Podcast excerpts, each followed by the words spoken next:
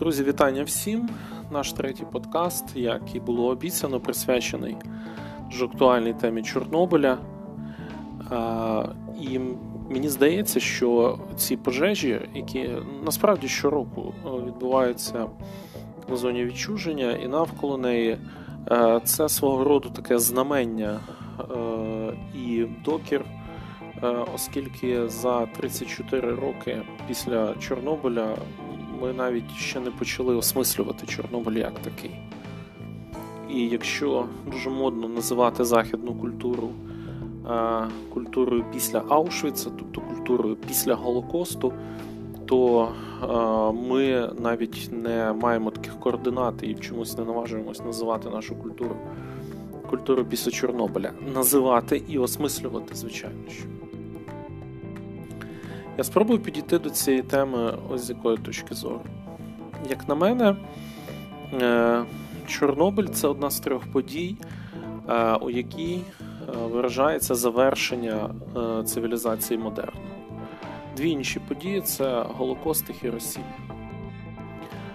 Я кажу завершення і маю на увазі дві речі. По-перше, завершення як кінець в цих подіях модерна цивілізація дійсно підходить до свого кінця. І завершення як найповніше здійснення.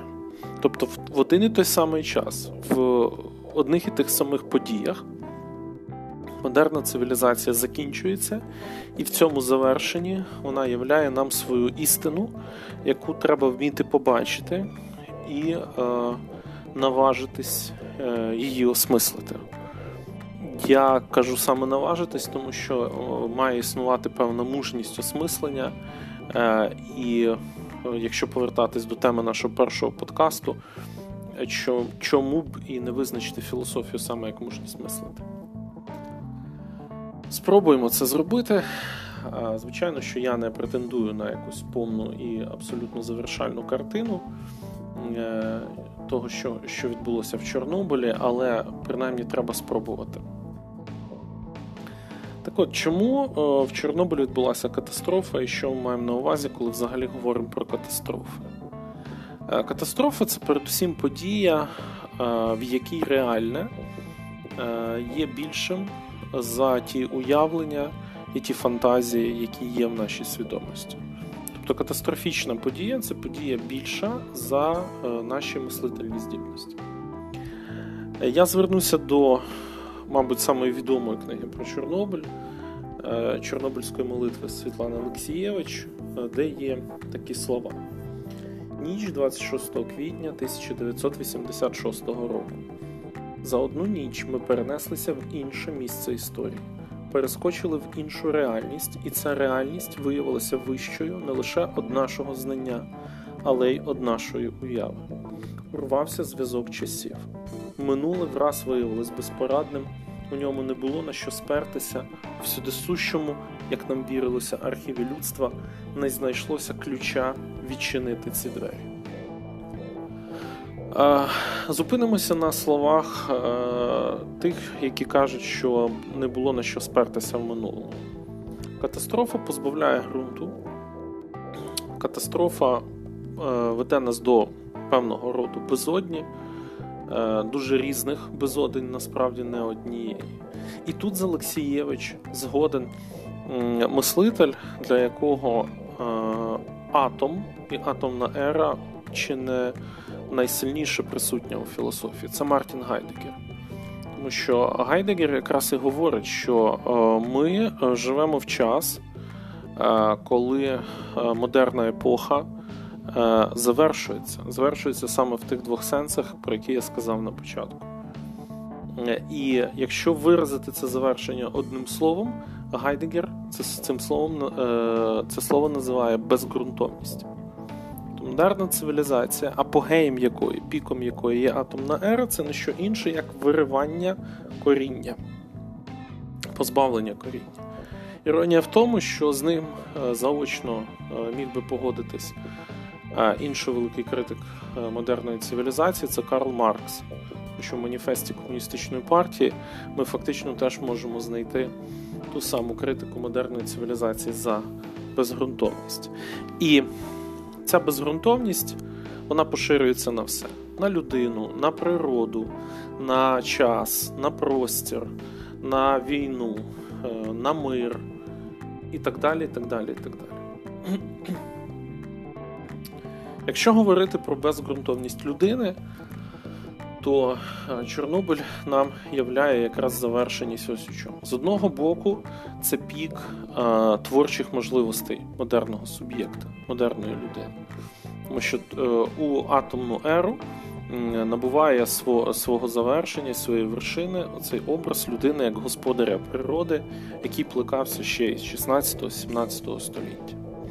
Але з іншого боку, та безпорадність і безпомічність, з якою зіткнулася модерна цивілізація в Чорнобилі, і е, тілесним досвідом, якої, звісно, став е, досвід променевої хвороби, показала нам е, зворотню сторону ось цього піднесеного образу. Е, який, до речі, якщо згадувати тему другого подкасту, Ніцше називає над людиною, то в тому ж самому образі насправді є щось нелюдське, є певна форма життя, яку вже не можна назвати людською. І фактично Гайдегер нам хоче сказати: атомна ера це коли все перетворюється у відходи, в тому числі людське тіло, в тому числі людський досвід, і як відходи він має бути похований. А оскільки ці відходи шкідливі, то ці відходи повинні бути поховані якомога глибше, наскільки власне це е, є можливим. Якщо говорити про е, безґрунтовність світу, е, в темі нашого першого подкасту е, ми говорили про те, що філософія, окрім всього іншого, починається із подиву, із певного жаху перед світом як цілим. І жах, до речі, ще одна велика тема Гайдегера. Тут не місце її детально аналізувати, детально її осмислювати.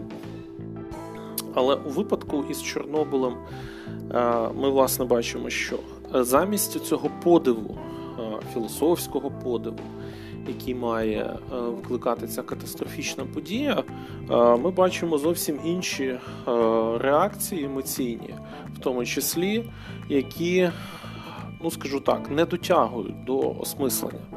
А саме, це екзотика туристична, те, що Чорнобиль перетворюється в туристичний об'єкт в об'єкт мас-культури, медіакультури. Він це дуже добре ілюструє. Е, по-друге, це адреналін.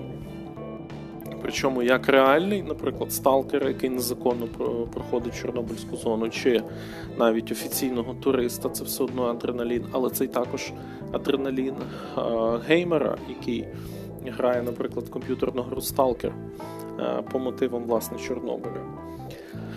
А замість жаху у нас є певною певною мірою контрольована така фрустрація, е, страх, втрата сенсу, так як у е, представлених мною словах Олексійовича. І це не є випадковим, тому що якщо ми звернемося до психології, е, психотерапії, психіатрії ХХ століття, ми побачимо майже одні ті самі діагнози. Візьміть, наприклад, Віктора Франкла, який говорить про еру екзистенційного вакууму немає сенсу життя, сенс життя втрачається. Е, візьміть, наприклад, е, книгу Пауля Тіліха Мужність бути, де Тілліх говорить про е, сучасність як про епоху тривоги, тобто певного такого смутного, неясного почуття невкоріненості, невлаштованості людини і культури. Якщо говорити про е, безґрунтовність війни та миру, це одна із е, самих важливих речей, якщо говорити про Чорнобиль.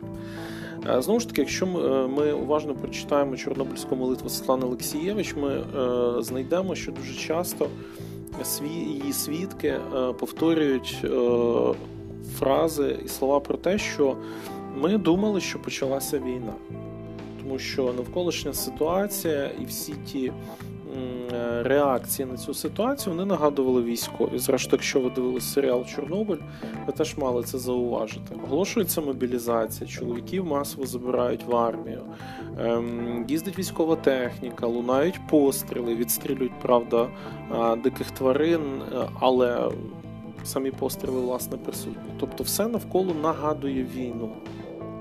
Все навколо є фактично війною, але І ось якраз з цього алеї починається саме цікаве.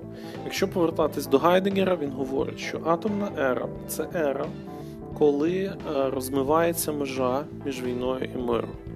Ця межа стає прозорою, і фактично світ занурюється в постійно кризовий, невизначений стан, який можна назвати ані-ані, ані війни, ані миру.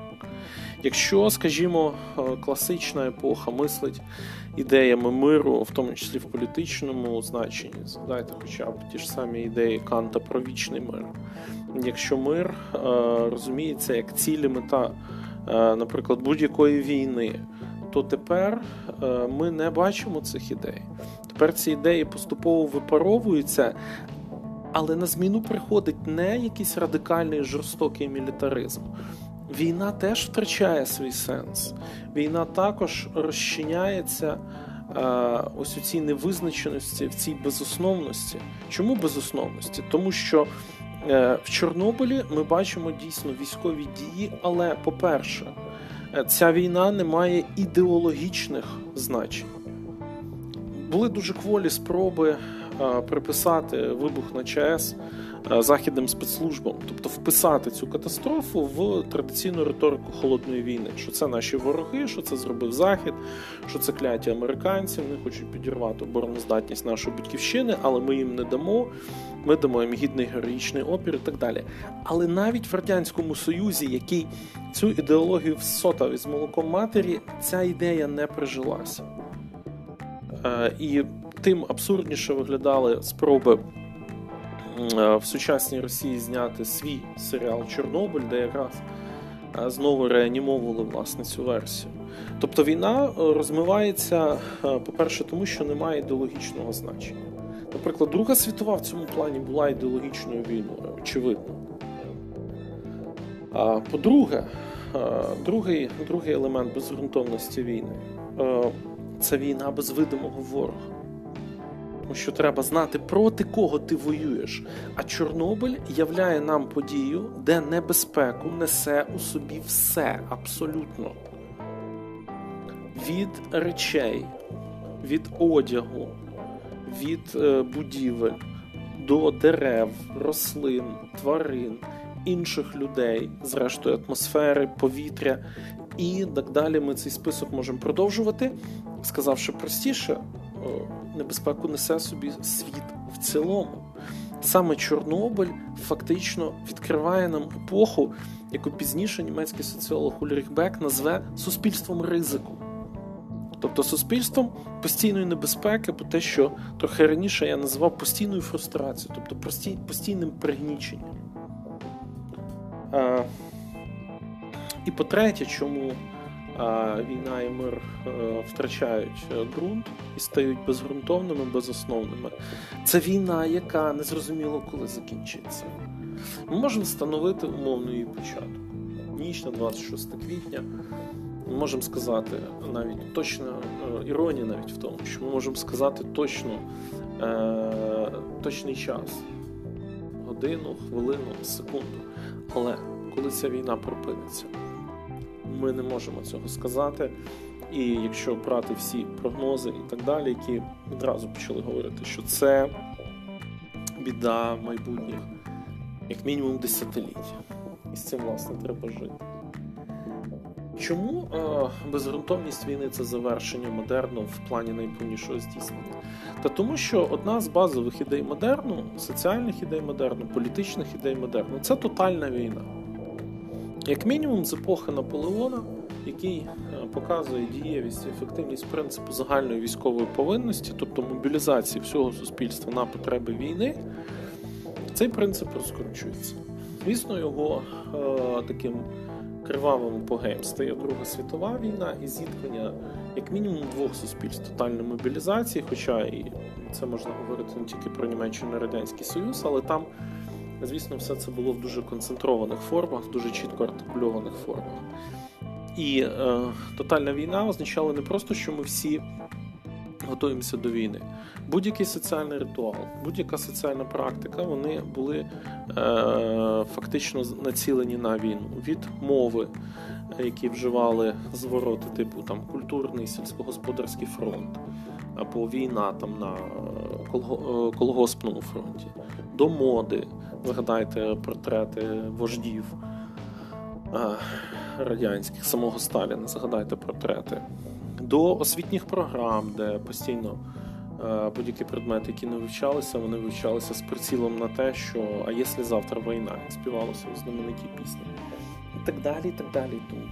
Тобто Чорнобиль це фактично тотальна війна, але яка втратила останні гальма і являє нам себе в чистому вигляді. Війна на холостому ходу.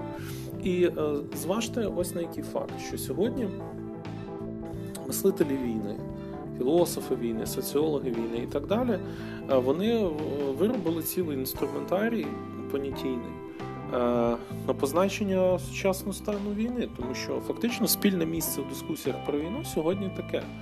А війна, як соціальний інститут, вона завершилась. Війни більше немає. Натомість є нова реальність, новий тип насилля, новий тип конфліктів.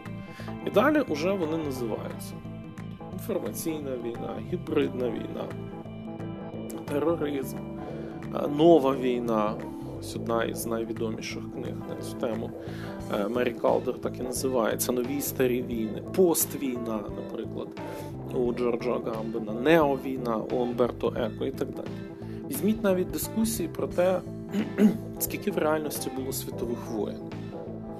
Хтось каже, було дві класично. Хтось каже, холодна війна, це була третя. Колись я пам'ятаю, тримав в руках брошуру від МАУП, де була назва Четверта світова війна. Хтось взагалі говорить, що світова війна насправді була одна. З 14 по 45 рік, а між війнами насправді було перемир'я в 20 років. Тому подібне. Тобто всі ці дискусії вони насправді показують, що ми втрачаємо межі війни. І повторюсь, вперше це артикулює власне Гайдегер, який каже, що а, просто-напросто війна і мир е, втягнуті в той процес, до речі, який Ніцше, герой нашого другого подкасту, е, називає процесом нігілізму. Це втрати своїх основ. Я дозволю собі зацитувати слова Гайдекера. Війна та мир які змінилися до втрати своєї суті, втягнуті в загальне блукання і розчинилися в пустому процесі зростаючого маніпулювання всім, чим можна маніпулювати, невпізнавані через відсутність розрізнення. На питання, коли буде мир, не можна відповісти не тому, що тривалість війни не піддається оцінці, а тому, що саме питання питає про щось таке, чого більше немає. Адже і війна вже не є дещо таке, що могло би закінчитися миром. Війна стала різновидом того винищення сущого, яке продовжується за миром. І Чорнобиль це просто картинка, власне, е, до цих слів. Я дозволю собі ще один е, коментар е, стосовно і цих слів Гайдегера і того, що було сказано перед цим про війну та мир. Межа, оця прозорість межі між війною, між війною і миром означає ще одну важливу річ: вони стають однаково неважливими. І те, що ми бачимо в сучасному українському суспільстві, це дуже добре показує. Я думаю, всім відома, навіть тим, хто не читав цю книгу, фраза з роману Джорджа Орвела 1984: Війна це мир одне з гасел Міністерства правди, де працював Вінстон Сміт, головний герой цієї книги. Ми звикли читати цей пропагандистський лозунг е, просто як підміну понять, як абсурд. Так? Війна це мир, там 2 плюс 25 і так далі, тому подібне. Але якщо ми просто буквально прочитаємо цей вислів, то він якраз скаже нам те саме, про що говорить Гайдегер. Вислів війна це мир означає, що війна це явище такого ж самого порядку, і таке ж саме, як і мир. А це означає, що вони однаково не важливі. Що стосується безґрунтовності простору, модерна цивілізація, модерна епоха, вона керується ідеалом абсолютно соціального простору, де включені всі І, як відомо, цей простір називається грецьким словом утопія. З цієї точки зору, модерн не що інше, як е, історія утопії, е, причому не тільки комуністичної, чи нацистської, чи фашистської, це і ліберальна утопія, власне, в якій, до речі, ми сьогодні якоюсь мірою живемо, власне, або виживаємо. І що з цієї точки зору ми бачимо власне у Чорнобилі? Ми бачимо, що це простір, що це місце, яке знову ж таки виводить нас за межі історії. Якщо згадати цитовані мною слова Олексієвича, Чорнобиль вивів нас за межі історії. Точки зору простору, це власне і означає, що Чорнобиль тепер стає не історичним місцем, а утопічним місцем. Бо якщо буквально перекласти слово утопія, він стає не місцем. Слово утопія перекладається як не місце, місце якого немає, місце якого не існує. В якому сенсі не існує? З однієї точки зору не існує в тому сенсі, що там немає вже розрізнення між реальним і уявним. І я про це вже сказав. Е, віртуалізація Чорнобиля в комп'ютерних іграх, е, туристизація, якщо дозволити таке слово, власне, у мас-культурі, вони це реально показують. А з іншого боку, Чорнобиль як не місце можна розуміти яким чином. Е, сам термін не місце є поширеним у сучасній урбаністиці. Французький мислитель Марко Же він власне говорить, що якщо ми беремо будь-яке історичне місце, будь-який історичний простір, він характеризується трьома речами що і робить його історичним місцем. Це, по-перше, він створює соціальні зв'язки.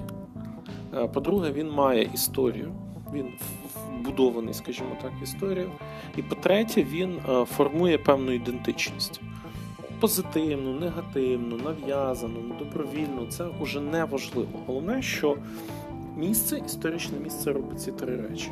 І тепер подивіться, власне, е, з цієї точки зору, чим є Чорнобиль. По-перше, це місце без ідентичності. Людям, які пережили Чорнобильську катастрофу, треба покидати своє місце проживання, там небезпечно. Вони стають тим, що ми називаємо словом біженці.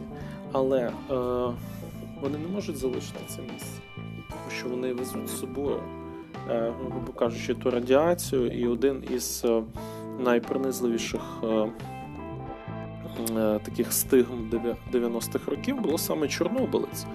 Вони чорнобильці, я добре пам'ятаю це, це слово із свого дитинства. Вони чорнобильці. По-друге, тут рвуться соціальні зв'язки в, в усіх сенсах. Найближчому просто в тому, що роз'єднуються сім'ї, люди втрачають близьких. І причому зверніть увагу ось на що. Щодо Чорнобиля неможлива не еміграція, не імміграція. Тобто е, ти е, можеш повернутися до Чорнобиля, але жити так само, як біженець, як маргінальний елемент, елемент, який існує на межі. Тобто, фактично, як і е, стає неважливим війна і мир, стає неможливим розрізнення зовнішнього і внутрішнього. Те, що можна покинути, і те, куди можна повернутися, тому що ти в будь-якому випадку біженець, або іншими словами, ми це назвали відходами. Причому не в образливому сенсі, а в сенсі абсолютно е, науковому, тому що так біженців, наприклад, називає один з найкрупніших соціологів нашого часу Зігмунд Бауман. Я дозволю собі цитату Баумана з книжки Плинні часи. Біженці, пише він, є справжнім втіленням людських відходів. Людські відходи він бере в лапки. Без жодної корисної ролі, яку вони могли би відігравати у місці їхнього прибуття і тимчасового перебування, і без жодного наміру та бодай трохи реалістичної перспективи бути засимільованими і залученими у нове соціальне тіло. З їхнього теперішнього місця, звалища, немає дороги ані назад, ані вперед. В цьому сенсі згадується художній досвід такого біженства. Це одна з найвідоміших п'єс ХХ століття, якщо можна сказати, класика театру абсурду, е, п'єса Семюеля Бекета в очікуванні Годо, е, де є два персонажі Владимир та Естергон, які які сидять на дорозі і чекають якогось Годо. причому не зрозуміло по сюжетній лінії, чи Годо ще не прийшов, чи він був і вже пішов.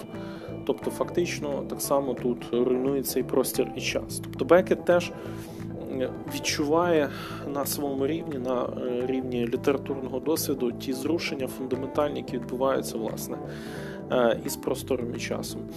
І е, людський тип біженця відповідає ось цьому не місцю Чорнобиля, або те, що Бауман називає звалище. Тому що що роблять ті люди, які живуть в Чорнобильській зоні? Правильно, вони виживають. Інших цілей у них просто-напросто немає. Ось в чому катастрофічність Чорнобиля. Він залишає, по суті, єдину ціль нашому життю вижити. Все інше позбавлене сенсу. В цьому сенсі, до речі, було б дуже продуктивним провести паралелі між Чорнобилем і нинішньою ситуацією із карантином внаслідок COVID-19. Також нагадаю, вже кажу, що якщо історичне місце створює історію і е, соціальні зв'язки, то в Чорнобилі ми теж цього не бачимо.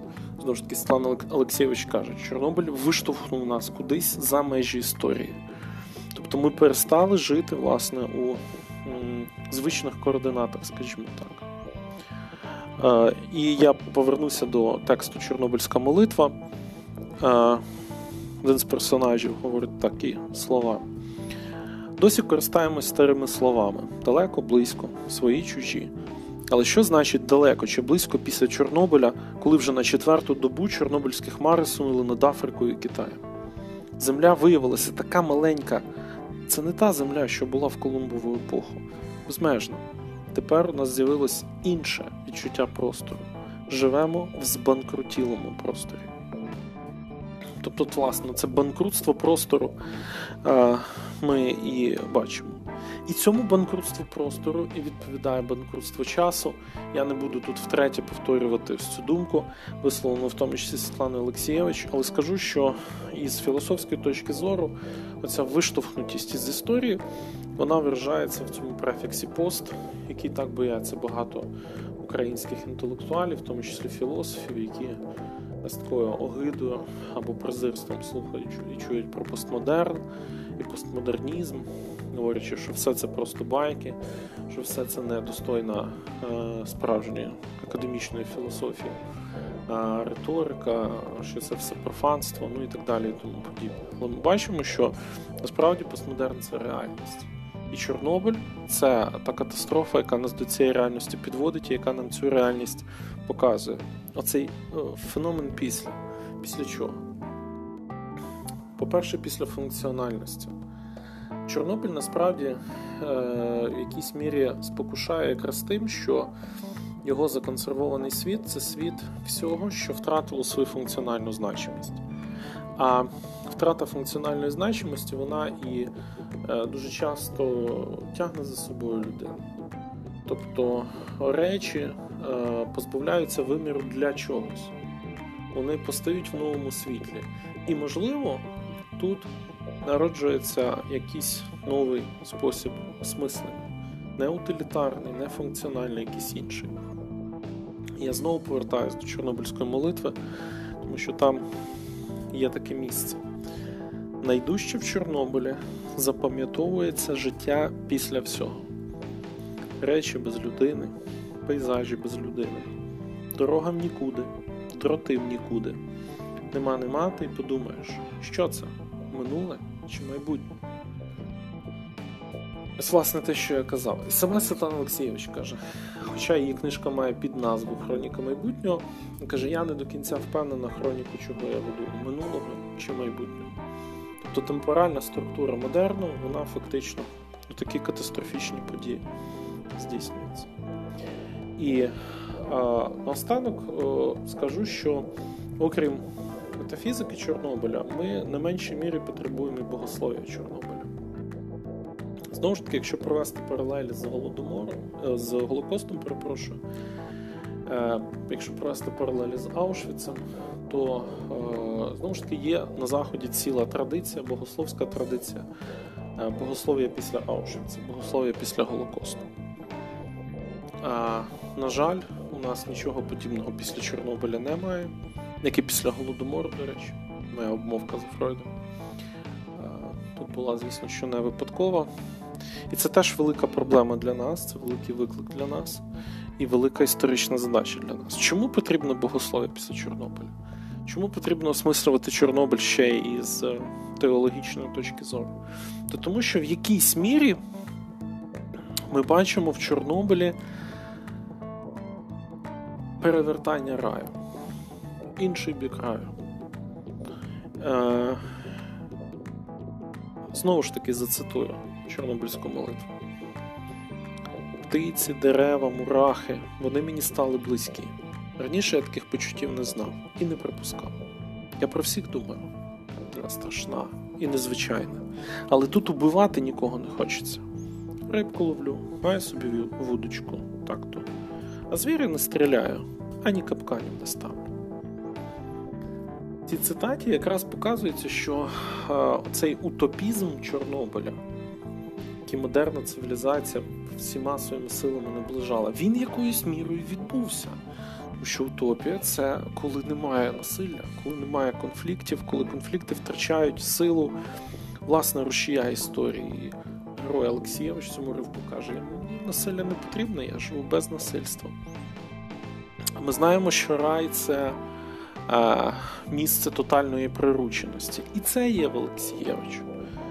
Бачу, прийде закинутою сільською вуличкою скажена лисиця, тиха, лагідна, як дитина, лащиться до здичавілих котів, курей. Тиша, там така тиша, зовсім інакша, як тут. І зненацька серед цієї тиші дивна людська мова. Гоша хороший, Гоша хороший. Це гойдається на старій яблуні заржавіла клітка з відчиненими дверцятами. Хатній папушка сам до себе балакає. Це рай, але не до катастрофи, як біблійний рай був до історичного гріхопадіння, а після. Таке враження, що історія зробила кульбіт і повернулася в догріховні часи. Настільки, наскільки вміла. І а, в цьому сенсі. Е, певною мірою Чорнобиль постає як подоби раю, або, як модно говорити, як симулякр раю. Сіра зона між життям і смертю, де виживають, війною та миром, де незрозуміло, коли вона закінчиться і проти кого йдеться війна, між минулим і майбутнім, людиною і твариною. Тому що е, вище цитований е, герой каже: Я тепер про всіх думаю і будь-яку форму життя шаную культурою і природою. Це це сіра зона нерозрізна. І е, саме це нам і являє рай. Тиша, абсолютна прирученість, абсолютна гармонія. І що дуже важливо, анестезія. Тому що в раю ти не відчуваєш. І в цьому сенсі мені спадає на згадку ще один літературний аналог досвіду Чорнобиля це е, знаменита книга Патріка Зюскінда Парфюмер, де головний персонаж Жан Батіст Гренуй, він якраз володіє з одного боку великим даром, а з іншого боку, великим прокляттям. Він сам не має запахів, він сам може розрізняти самі тонкі всі види цього запаху. І оця анестезія, вона і створює відчуття гіперреальності, вона створює відчуття подоби, що все це не насправді, що все це не зовсім реально. Е, закінчу ще однією цитатою Світлана Олексієвич, е, героя, який пізніше став кінооператором. От він каже: «Е, став знімати яблуню в цвіту, джмелі гудуть, білий весільний колір. Знов таки люди працюють, сади цвітуть. Тримаю в руках камеру, але не второпаю, щось не так. Експозиція нормальна, картинка гарна, а щось не те. І враз свінуло, не чую запаху. Сад цвіте, а запаху немає. І в мене з'явилося відчуття, ніби все, що довкола, все неправда, ніби я серед декорацій, і що моя свідомість це негодно опанувати, їй нема на що спертися, схеми нема. І ми зробимо кульбіт. І повернемося до нашої першої теми, де ми говорили, власне, що таке філософія. Це досвід найранішої зустрічі з світом, коли між нами і світом ще немає цієї перегородки, яка називається свідомість, немає цієї перегородки, яка називається наше я. Останньому цитованому фрагменті, власне, цей філософський досвід і виражений. Не філософською мовою, але це не важливо. Він є цей досвід. І повторюсь, цей досвід вимагає від нас осмислення тих катастроф, які складають канву нашого сьогодення, нашої сучасності. Бо якщо ми не будемо готові, не будемо мати мужності мислити на рівні цих катастроф і осмислювати ці катастрофи, ми приречені в усіх сенсах. Спасибі.